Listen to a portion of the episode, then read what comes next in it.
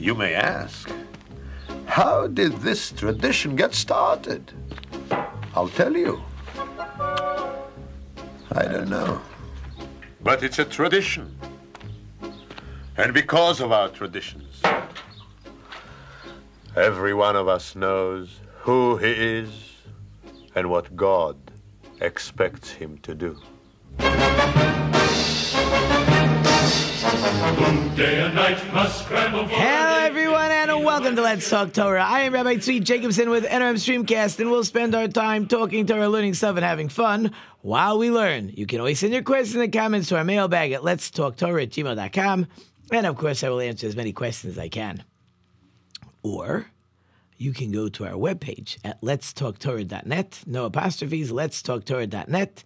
You can look in the archives, you can check out the new shows, you can leave comments, you can leave questions, and of course, the all important donate button to help us um, improve the show, take care of our expenses, um, and just continue to do the amazing job that we continue to do um, in this amazing studio. So if you could hit that donate button and uh, look at the different levels over there, that would just be simply amazing. You know, I know a lot of smart people. But let me tell you a story about a smart person. There's a barber shop, if you even know what a barber shop is, and new customers, old customers, and there was a boy that walked into the barber shop every day. And the barber told one of his new customers, he says, I got the dumbest kid ever. Comes to my shop every day. Watch this. Sure enough, a few minutes later, the boy walks into the shop. And the barber holds out two hands, calls the kid over, and says, Hey, kid, you want the dollar or you want two quarters? And the kid looks and looks. He says, I'll take the two quarters.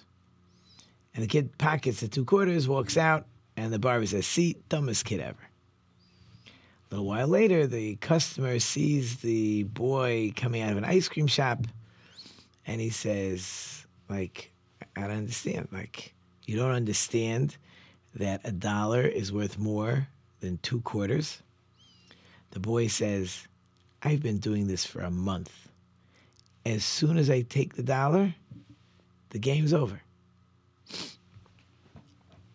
Sometimes, right, as smart as you may be, but sometimes, right, um, you got to use your brains a little bit and not always be so smart. And that's really what happens in this week's Torah portion. Moses, we're in the book of Exodus. We've begun the book of Exodus. Moses is born. We're going to talk about it. And Moses is raised in the Pharaoh's palace, which in itself is a fascinating concept and idea of what's going on. We're going to see if we can get there. This show, next show, we'll figure it out. And he's sitting on the Pharaoh's lap, and he takes the Pharaoh's crown and he throws it onto the floor. However old he is, three years old, who cares? And of course, if you're living in those days with all kinds of advisors and and everything is a sign and who knows what, and the, the says, "Oh, oh no, he took off your crown. That's a sign that he will remove you as king and you'll lose your kingdom." So, like every good king, they said, "You tell me he's a threat, kill him." So an angel comes down, and angel says, Pharaoh, come on. He's a kid. He just likes pretty things. So they bring out two plates, burning red hot coals and rubies. And at first, Moses is going to take the rubies as the angel moves his hands over. He takes the coal, and like all little babies, he picks it up, puts it in his mouth, and now, for the rest of his life, he can't talk, or at least through the giving of the Torah, he can't talk. Right? You don't have lips that work well. You don't have a tongue that works well. And uh, there's actually ten letters in the Hebrew alphabet that Moses cannot pronounce. So sometimes you can't be so smart.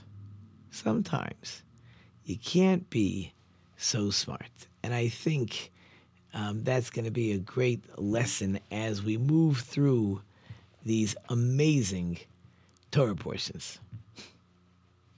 So I saw an interesting question. I saw an interesting question. This Torah portion, and really the whole book of Exodus, is the creation of the Jewish nation. We start out, we're in this area called Goshen, and the Jewish people start moving out, and and the Egyptians don't like that we're all over the place, and they get nervous, and they basically force Pharaoh into doing something, and, that's one direction you can take it. Another direction, it says the Pharaoh saw that their leader, the one that would take them out of Egypt, was going to be born, and he wants to destroy them. Some say he wants to destroy the whole Jewish people, and he comes up with plans. First plan, make them slaves. That'll that will uh, greatly decrease the um, the population explosion of the Jewish nation. Of course, that failed miserably, and then he has the midwives. He wants them to to kill the Jewish babies. Again, a lot of this stuff we're going to get into. I just want to get into the point, and eventually he starts killing the babies. So, you know, before you even get into all the nitty gritty details of this Torah portion, you got to wonder. I mean, there's millions of Jews already. Why aren't they rebelling? You want to tell me slave mentality? That's fine. But when they became slaves at the beginning, when when the whole tragedy is starting and they're tricked into becoming slaves, and we'll talk about all this, just say no. Just rebel. Like, okay, so some soldiers come out with whips. There's thousands of you against their, their soldiers. Rebel. Rebel, escape, get out of here. What is the mindset? How could it be that, that the, as people like to say, being led to slaughter like sheep? Right? People talked about it in the, in the Holocaust. But uh, wh- why not rebel? Like, it's not like there's, you know, a couple thousand Jews and millions of Egyptians. I mean, there may be millions of Egyptians, but but we got a large nation over here already, right? So what exactly gives? This question, by the way, could have been asked um, two and three weeks ago in the Torah portion of Miketz of Vayigash, where the brothers are having it out with Joseph. Just kill him th- these brothers are monsters. They are mighty warriors. They, um, they even the Medrash says that in Vayigash, Judah was so, you know, upset at the whole situation. He was ready between him and his brothers to just wipe out the country. Why not fight? Why not fight? So the answer is, and if you look at the verses, it, it, it plays out very clearly. The brothers understand that God runs the world. And if God wants to punish them, they're going to get punished. So you're going to fight God? You're going to show I'm stronger than these guys. They can't uh, they can't beat me up. So uh, so I'll win and, and what? You know, as the brothers understood, God was punishing them. So they're going to play out the story. Yes, it could be at the end if they decided the only way to survive is to fight, they'll fight. But until they get to that point, this is what God wants. We're going to go along with it. We can't fight God. We're not going to be smarter than God, right? It's not going to work. So the Jewish people understood. Abraham had been told, Your children will be in a land that's not theirs, they'll be slaves for 400 years. So we knew this was happening. We were prepared for this to happen. So what's the fighting going to help? We're going to go to war with the Egyptians, but but then we don't become the Jewish nation. We don't get the land of Israel. There's there there's there's uh, rules. There are there are things in place that have to be done so that we can become the Jewish nation, so that we can go to the land of Israel, so that we can get the Torah. You're not going to follow the rules and regulations. You lose. So sometimes when we think at first glance, we say, "Ooh, we should be fighting. We should we should not allow people to do this to us." Sometimes that's what God wants. Many times, all the time. If that's what God wants, so what are you fighting? You're fighting God. It doesn't mean you can't we can't protect ourselves. It doesn't mean if there's terrorists out there and uh, and people that are plotting our destruction that we can't protect ourselves. Of course, we have to go protect ourselves. But each situation, you know, has its rules and regulations. And in Egypt, we knew that we were supposed to be slaves. If we're supposed to be slaves, then be slaves. That's what God wants. Well, it was it was easy because God told us what we were supposed to be doing. Okay, very simple. So, what could we do? Uh, okay, so we're in Egypt. We can't fight. We can't fight. We're supposed to be slaves. God said we're supposed to be slaves, even though the labor seems to be over the top, and the suffering is over the top, and and that shouldn't have been what God planned. At least that's what we thought. What could we do? So I saw interesting. What can what can you do? Achdus. You could be together. You could work together. You could be all all right. All for one, one for all. Right, right. We could be together. It's I saw very interesting. What does Pharaoh say? The end of this week's Torah portion. Moses comes and he says, Pharaoh, God said that you got to let the Jewish people go. I tell my class, like, what was Moses thinking? You think Pharaoh's letting go of millions of slaves? That's ridiculous. Because God said, like, why should Pharaoh? He didn't do anything. He didn't punish me. He didn't. He didn't uh, do anything that should convince me that I should go ahead and uh, and allow you to leave. Like, why? Why? So it's almost like, you know, it's like a setup. Pharaoh had a very good out. Pharaoh had a right to say, hey, God, you said to Abraham that his children will be slaves in a land that's not theirs. I, am doing your, your work, God. I am working for you. I am enslaving the Jewish people, and you can't have any complaints. I don't deserve a punishment. I actually deserve a reward. You should be rewarding me for doing your job, God. That's what Pharaoh could say. So, is it, is it true or not true? Very simple test. If you, Pharaoh, say that your goal is to work for God and enslave the Jewish people because God said so, very good. As soon as God says, let them go, and you claim you're working for God, no problem. You guys are free to go. And God, I want my reward for doing your work. But once the Pharaoh is going to say at the end of the Torah portion that I'm making the work even harder, I am not letting you people go. Okay, that's retroactively. We now see that Pharaoh has no claim that he was working for God. He was in it all for himself. Very simple, straightforward. Okay. but I want to take this in a different direction. So Moses comes to Pharaoh, tells Pharaoh, you got to let the Jewish people go. You got to let them go. God says you got to let them go. What's Pharaoh's response? Pharaoh's response is no straw, meaning, till now, the wagons showed up every day, loaded to the top with straw, and these slaves have to make their quota of bricks, which was, of course, a ridiculous quota, and they have to make their bricks, and they have to bring their bricks to the buildings, they have to build the buildings. Fine. Pharaoh says no straw. That means you're going to have to wander across Egypt looking for straw, looking for straw. Pharaoh was hoping to cause discord.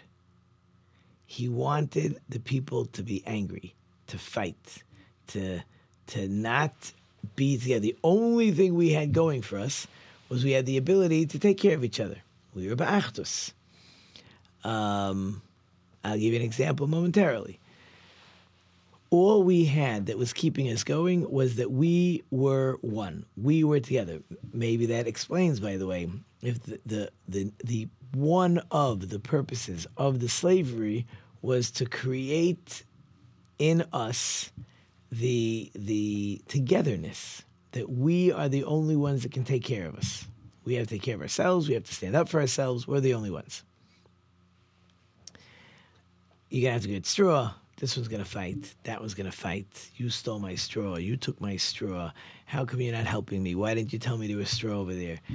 And and the truth is, the uh, Moses' nemesis, Das and Aviram, um, actually do go after Moses and say, "Look what you've done to us. You've uh, you you you put in a situation where where where it's untenable." So that was the Pharaoh's plan. It of course doesn't work, right? And I'm going to show you where else throughout the slavery you see this concept, and I think it's a beautiful lesson. Um, when when the Pharaoh was setting up all the slaves, and he, he said, "Everyone come and serve your country and and work for your country," and so everybody came for the national holiday to build Egypt. So there were people writing down uh, how many bricks every Jew made. Now, when the Jews were on their way out to the fields to make the bricks, they passed by the study hall, and the tribe of Levi, the Levites, were busy studying. And they said, "Hey guys, serve your serve your country day, right? You, you, you gotta you gotta help us make bricks, right? Otherwise, the Egyptians are gonna hate us." And the Levites said, "We study. You could go work." We're not going. So because the Levites didn't go, so you know, after two or three days of watching everybody work, the number by the Levites was zero. So the Levites never became slaves. But they also now have no food because the only food is given to those who work. You work, you get food. You don't work, why are we giving you food? Right? We'll feed our slaves, we're not feeding you. So there was a daily collection taken where everybody would give from his meager portion a little bit to put in a big bag, and that would be shipped off to the Levites, which is the precursor to the concept of tithing. So that shows the togetherness, the oneness, the caring for each other the Jewish people had, even though they're slaves and even though they're suffering. Instead of saying, well, if you want food, go work. Like, who do you think you are that we have to work and you don't have to work? You have it easy? No, no. Every person has their place, has their job, has what they're supposed to do. Those that are studying, you guys go study. You're our priests, you're our leaders. Those that have to work will work and we'll share the food. That is the beauty of what was created. And and by the way, and by the way, um, the um, you know there's there is it's interesting what's going on of course in Israel and Gaza and the war. So you have the soldiers soldiers that are fighting they're going into Gaza they're putting their life on the line obviously unfortunately all those that are getting killed. And then you have the Talmudic scholars that are sitting and studying. And I've been reading different listening different podcasts uh, they have to understand those that are studying Torah are studying their study of Torah is a protection for the soldiers. They are studying so that God will put his protection on the soldiers. It's just different parts of the army. Those that have to fight have to fight. They're allowing those to study to study, just like it was in Egypt. We're slaves, we're working, we're going to share food with you. It, it, this is what the nation is all about. So um, that's like the lesson um, from the Torah portion. It's interesting, by the way. I, I, was studying the other night, um, and it says slaves in general. It says uh, Canaan, the first slave, he told his children. He told his children four different things about what it means to be a slave. One, he taught them to be a thief. But um, one of the things he taught his children, now he didn't really teach his children. It was what they became, and it was as if he told them. But he told his children that you take care of each other. Other words, nobody else is sticking up for you. You have to stick up for yourself.